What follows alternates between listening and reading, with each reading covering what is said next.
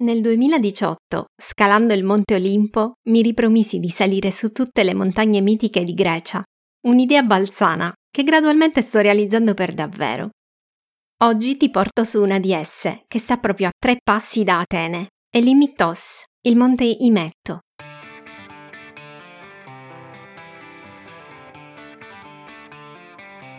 Stai ascoltando Filachia, il podcast che ti spedisce cartoline sonore da Atene.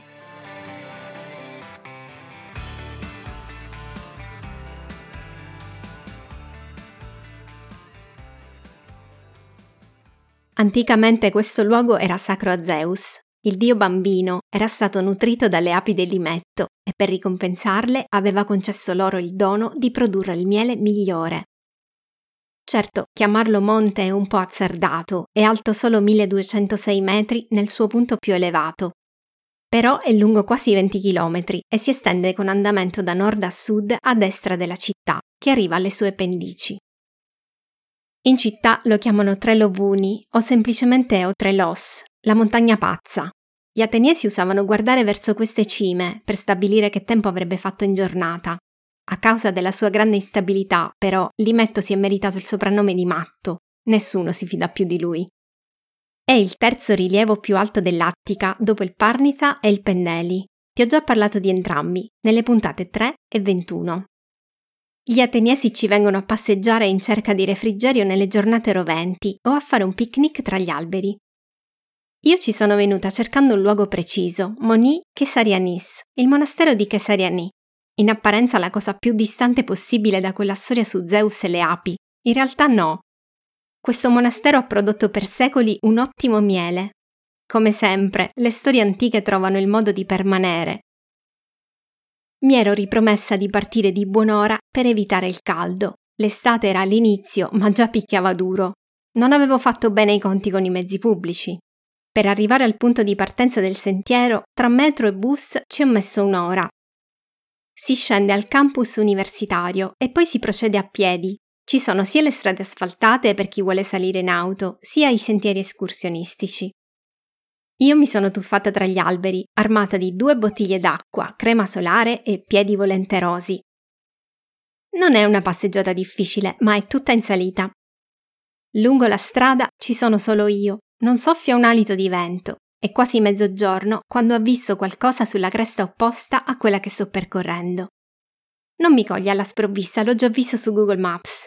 Lo chiamano Toll to Meteoriti e non si sa granché, anzi non se ne sa quasi niente. Sulla roccia, che si considera un meteorite, c'è una costruzione di mattoni e metallo che risale all'occupazione tedesca.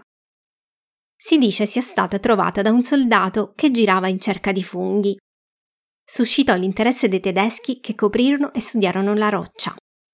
Quando arrivo al monastero sbaglio ingresso. L'errore però mi consente di imbattermi nella fonte che si dice fosse sacra ad Afrodite. Qui si recavano le donne in cerca di concepimento. L'acqua sgorga da una testa di ariete di marmo e un cartello dichiara che non è potabile. Lo è. Riempio le mie bottiglie vuote e mi fermo un momento all'ombra a sentire lo scroscio dell'acqua. È lo stesso che ascoltava chi arrivava fin qui nell'antichità per bere un sorso e sperare. Leggo gli appunti che ho portato con me sul nome di questo luogo. Per alcune fonti, Chesariani deriva dal nome dell'abate Chesarius, che si considera il fondatore del monastero. Per altri riguarda un'icona della Vergine Maria portata qui da Cesarea in epoca bizantina. La versione più bella però affonda le radici nell'antichità, Pausania racconta che il re Cheleos dedicò la figlia Sesara al culto di Demetra e l'area che ospitava il santuario della dea fu chiamata Sesariani. La sorgente naturale, qui imbrigliata in una fontana, si trova appena più a nord. La chiamano Calopula. Il monastero è qui dal 1100 circa, ma il suo primo nucleo, di cui sopravvive parte di una piccola chiesa, è bizantino.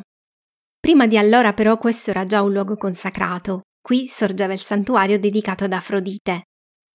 Non a caso il monastero fu dedicato a un'altra donna, la Vergine Maria. I monaci che vissero qui non conducevano affatto una vita spartana, al contrario, avevano persino un bagno termale e un sistema di riscaldamento per l'acqua, le celle e il refettorio. Le cose sono diventate più difficili durante l'occupazione ottomana. Fu allora che le terme furono riconvertite in un più funzionale, ma certo meno godereccio, frantoio. Tra le macine puoi ancora vedere quel che ne resta. In realtà così male alla fine non andò. Si dice che nel 1458, quando i turchi occuparono l'Attica, il sultano Mehmed II si recò al monastero e lì gli furono consegnate simbolicamente le chiavi della città. L'abate conosceva le lingue ed era la persona giusta per mediare il passaggio di potere. Grazie all'accoglienza ricevuta, il monastero godette del favore dei turchi che lasciarono in pace i monaci e concessero loro pure l'esenzione fiscale.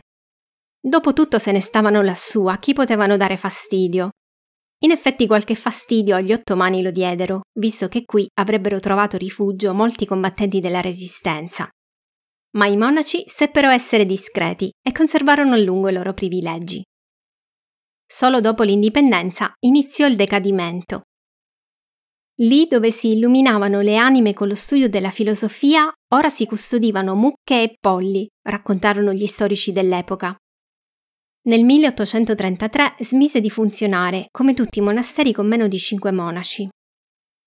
Oggi il monastero è vuoto, non c'è più la fervida attività culturale e religiosa di un tempo. È un monumento storico a cui si accede con orari precisi e un biglietto di ingresso. Eppure mi pare di mettere piede in un'altra era. Sarà perché ci sono solo io. La mia immaginazione può correre per ogni anfratto senza imbattersi in altri turisti che infrangono la magia. Oltre a me c'è solo la signora della biglietteria e sonnecchia. Quando sono arrivata l'ho svegliata dal suo torpore meridiano, mi ha passato il biglietto senza parlare ed è tornata a far ciondolare la testa. Nel periodo di suo massimo splendore, questo luogo ospitava studiosi e pensatori di rilievo. La sua biblioteca era leggendaria, ci venivano apposta per consultarla.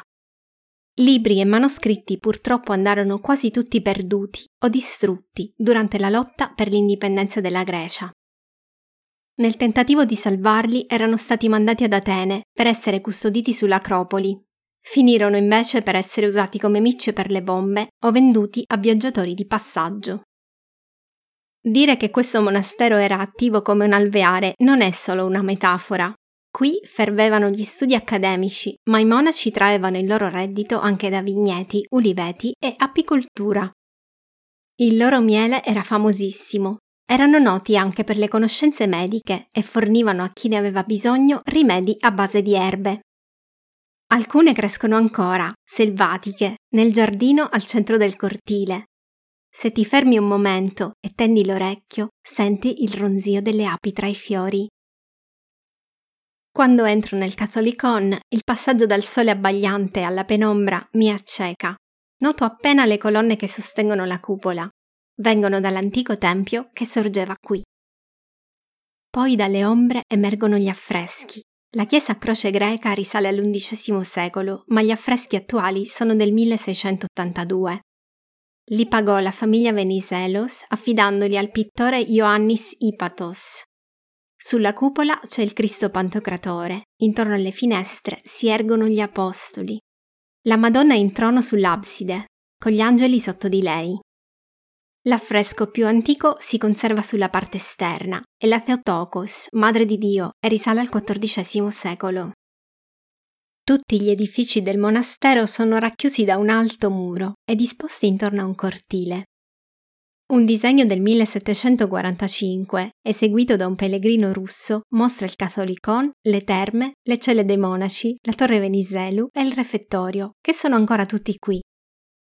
Ma anche l'orto, il cimitero dei monaci e una chiesa più piccola. Il refettorio è basso e lungo, con soffitto a volta. Ci sono ancora i lunghi tavoli e le panche di legno chiaro.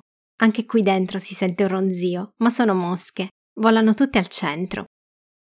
Di fianco, lungo un porticato, si aprono le celle dei monaci. Salgo e scendo per le scalette di pietra che portano al piano superiore, mi infilo in ogni anfratto.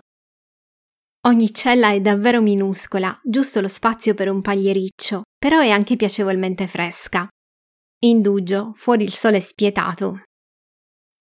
cerco di immaginare la processione del venerdì santo che da qui a mezzogiorno parte con l'epitaffio ricolmo di fiori selvatici che crescono qui intorno per inoltrarsi nel cuore della foresta. È l'unica processione in tutta l'Attica che esce alla luce del giorno e si svolge tutta nel bosco. Quando esco dall'ultima celletta vedo la signora della biglietteria che mi cerca in cortile. Deve chiudere, sono le tre. Prima di riprendere il sentiero verso la città ho ancora un posto da esplorare e a 200 metri dal monastero è uno dei segreti meglio custoditi dell'Imetto. L'ho scoperto in un racconto di Papa Diamandis che descrivendo questo posto parla di profumo di timo e menta selvatica. È vero, lo sento anch'io. C'è anche il rosmarino, cresce ai piedi di un piccolo monumento che incontro per la via riporta il profilo di una donna e ricorda Katie Arghiropoulou, benefattrice che, innamorata di questo luogo in abbandono, ne finanziò il restauro e la protezione. Poco dopo arrivo alla cappella dell'Ascensione, a Iasma, nota meno poeticamente come Tripa, la chiesa del buco. Si trova effettivamente in un buco, una specie di caverna le cui pareti sono ricoperte di icone sacre, fotografie ed ex voto. Ancora oggi c'è chi crede che l'acqua che sgorga da qui abbia proprietà curative e viene a bagnarsi e chiedere una grazia, poi torna per ringraziare. Hai ascoltato Filachia, cartoline da Atene, scritto e prodotto da me, Sara Mostaccio.